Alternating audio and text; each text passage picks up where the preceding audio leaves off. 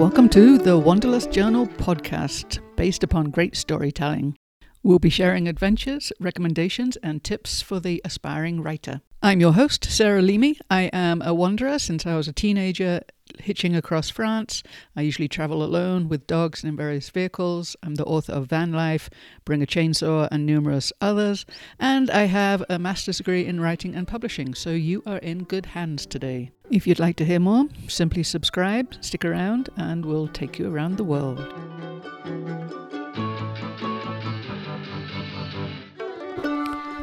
Hello, everybody. Today is episode eight, and series, yeah, episode eight, and um, a little tongue in cheek. I'm going to call this one "Let It Snow." You see, it's all relative. Here I am. I'm recording on location in Baja California Sur in Mexico, and it's 50s at night, and I have a heater on, and I'm wearing socks and myself and the various other people around were all complaining about how cold it is, how cold it is. And then I ended up picking up a book by Keith Billington, and it's called House Calls by Dog Sled. So we're just going to dive straight into that. It was cold, and I was exhausted and close to panic. I was lost. Earlier that morning, I had been filled with confidence at the prospect of travelling the 38 miles from Fort McPherson to Arctic Red River by a dog team by myself. I had already made the journey twice previously with a guide when daylight was almost non existent, and when the lone trail between the two communities had looked quite straightforward. Now I was all alone. My dogs were tired and I was exhausted. I had left a dead dog on the trail some distance back, and now I sat wearily on my toboggan and assessed my plight, my sense of adventure rapidly waning along with my body temperature. This was meant to have been a routine visit to Arctic Red River, to look after any sick people, immunize the children, or to do any of the 101 things the community health nurses like myself do daily throughout the North. In the darkness of the early morning, I'd loaded my dog toboggan and hitched up the team of five dogs that had been loaned to me by William Firth. After I'd asked him if I'd be able to handle them on my own, he reassured me, Don't worry, they won't take off on you, and they only have two speeds slow and stop. And he gave a little chuckle as he told me his joke. Mentally, I ticked off the supplies that I had to take food, flashlight, matches, and kerosene, and checked that my sleeping bag, axe, and snowshoes were fastened securely to the toboggan.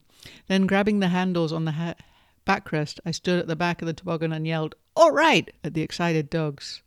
Turning to wave to Muriel, who stood shivering in the cold morning air, was nearly my undoing, or my unfooting, because the dogs instantly quietened, and then, as one, they pulled the toboggan out of the yard with me hastily gripping the back backrest again, as we hurtled down the main road as though being chased by monsters.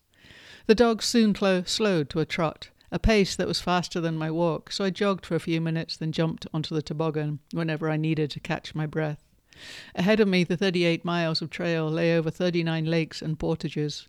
By lunchtime, I'd reached the halfway point at a little lake called Fish Lake, where the local police had erected a small tent frame as a place to stay when they were on patrol. The shelter consisted of plywood walls and a ridge pole over which a canvas tent had been stretched. A tin stove stood in the middle of the dirt floor, and the stove pipe went out through the roof. This was the only man made shelter on the trail, and nearly everyone who used the trail stopped here for a rest and a warm up. I carried a tin with some rags soaked in kerosene, and very soon I had a fire going in the stove and some tea brewing.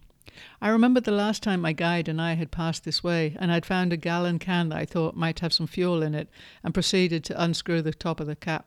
Sensing that the cap was broken, I looked down at my gloved hand and saw that the mouse had crawled into the spout, got its head stuck, and had died there, and I was trying to unscrew the mouse's head off the spout.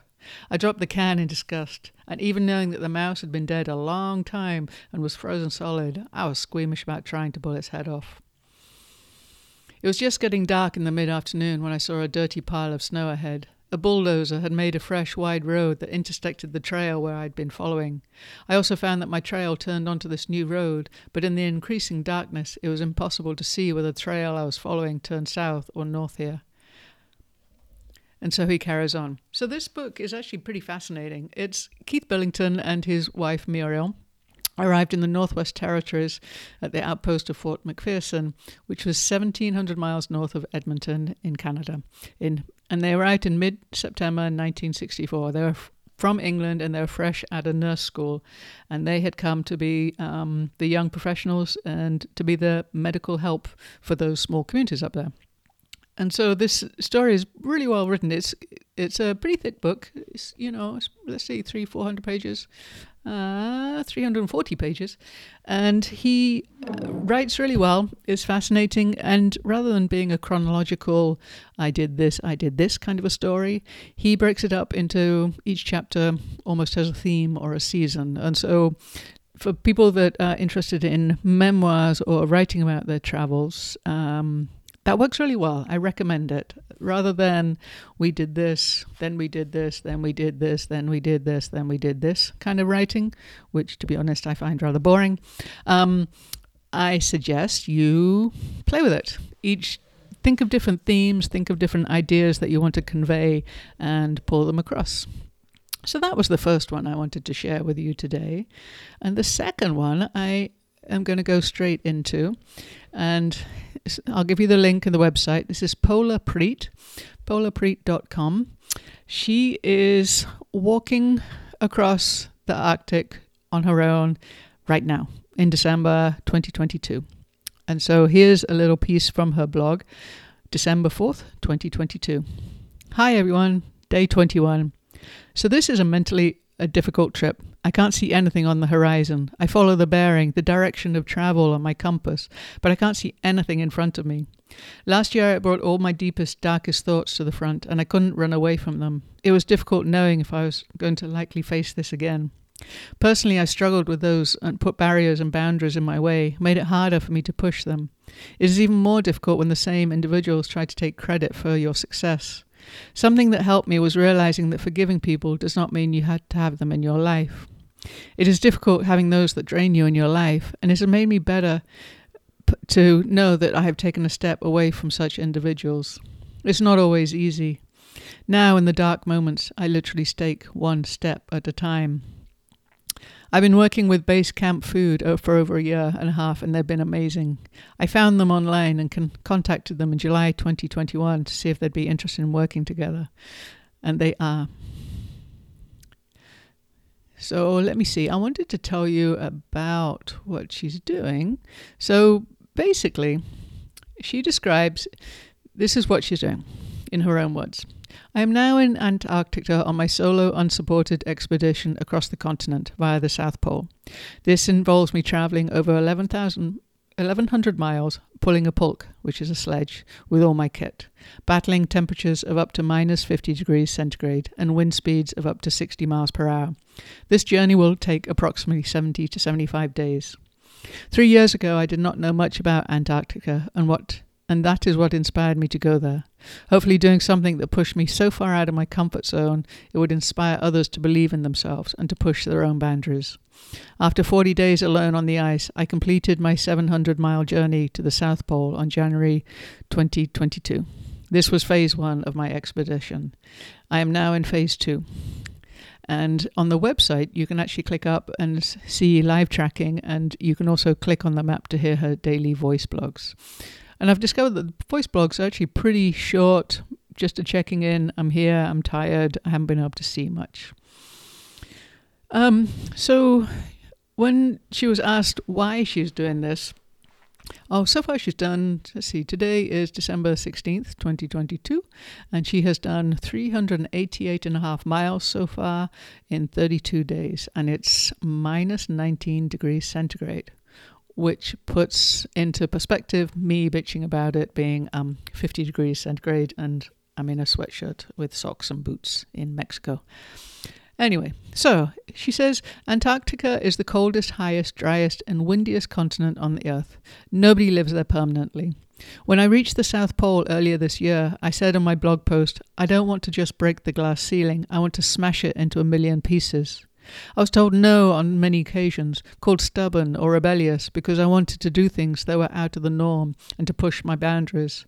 I want to encourage others to push their boundaries. It is amazing how much your world opens up when you start to do so.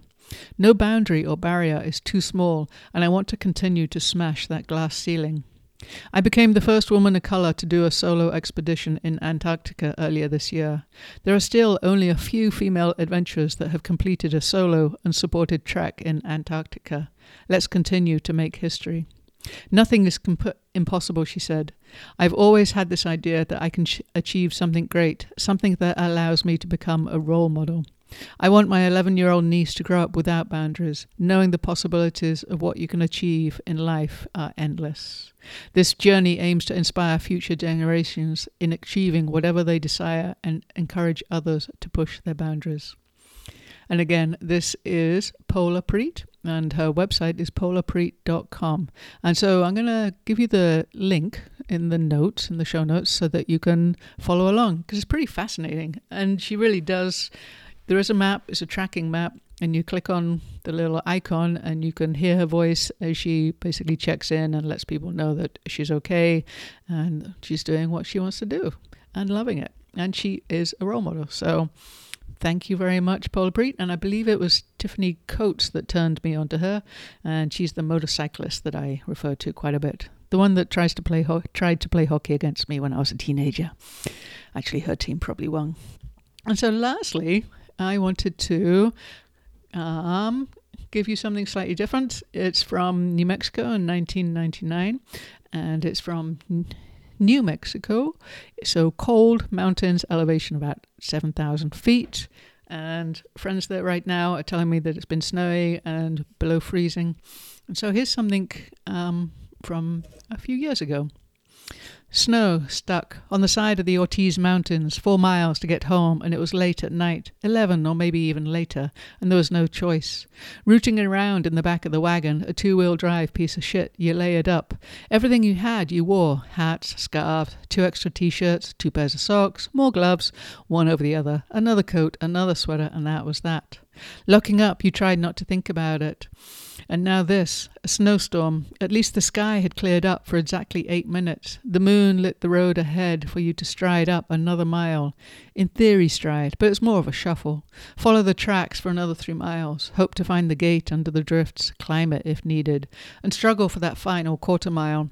So close, you were almost home, home to the cabin, no choice, so you walked, jeans tucked in boots, hands deep in jacket. You trumped through the untouched snow blanks on the way home, singing your mum's songs, rich and ripe with thoughts of warm beds and her smiling eyes and cool hands tucking you in, patting the hot water bottle, saying good night to the teddy bear peeking out of the covers, her pale blue eyes and shy voice singing to you. And so, deeply, darkly chilled, you walk and you sing, breathing hard, four miles. In the wondrous storm of body and memory, comfort and cold, you walk home, but there's no one there, though, not now. It's just you and the dogs. And that's why you had to come home tonight for them. Your sweet, cold, bored, hungry, lones, lonely, silly, furry, loyal, and loving dogs stuck inside, and then with the door open, they barrel past you, noses to noses, and you laugh. In the midnight air, falling snow tickles your cheeks, and your dogs run free, and you sing for them, just like a normal kid. You play and you sing. And so that was actually from a book called Stay that is coming out in 2023 with Madville Press and it is a memoir by me, uh, Sarah Leamy. So that's a little shameless plug. I'll put the link below. So that's it for today. Three little pieces, all about snow, all about the cold.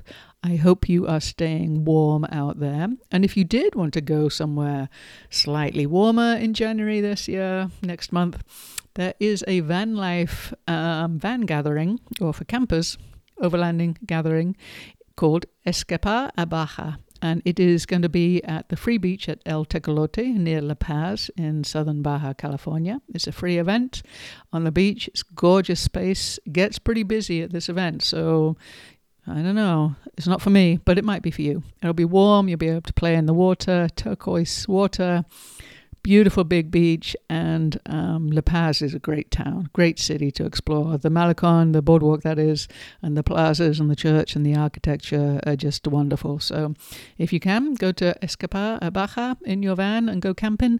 And if not, wherever you are, I hope you stay warm. I hope you have a wonderful new year, and I'll talk to you soon. Thanks. If you'd like to find out more about either Wanderlust Journal or myself and my books, you'll find the links in the episode notes below. That's sarahleamy.com and wanderlust journal.com. It's all completely free. If you're interested in supporting the Wanderlust Journal and keeping it free for everyone who wants to publish, read, or hear these travel stories, there is also a link to the Buy Me a Coffee page below. You can also support by subscribing to this podcast or following me on Facebook, Instagram, and YouTube. On Instagram, it's at Dirt Roads and Dogs, and otherwise you'll find me under Sarah Leamy. So hyperlinks are below in the notes, and once again, thanks again, take care, and we'll talk to you soon.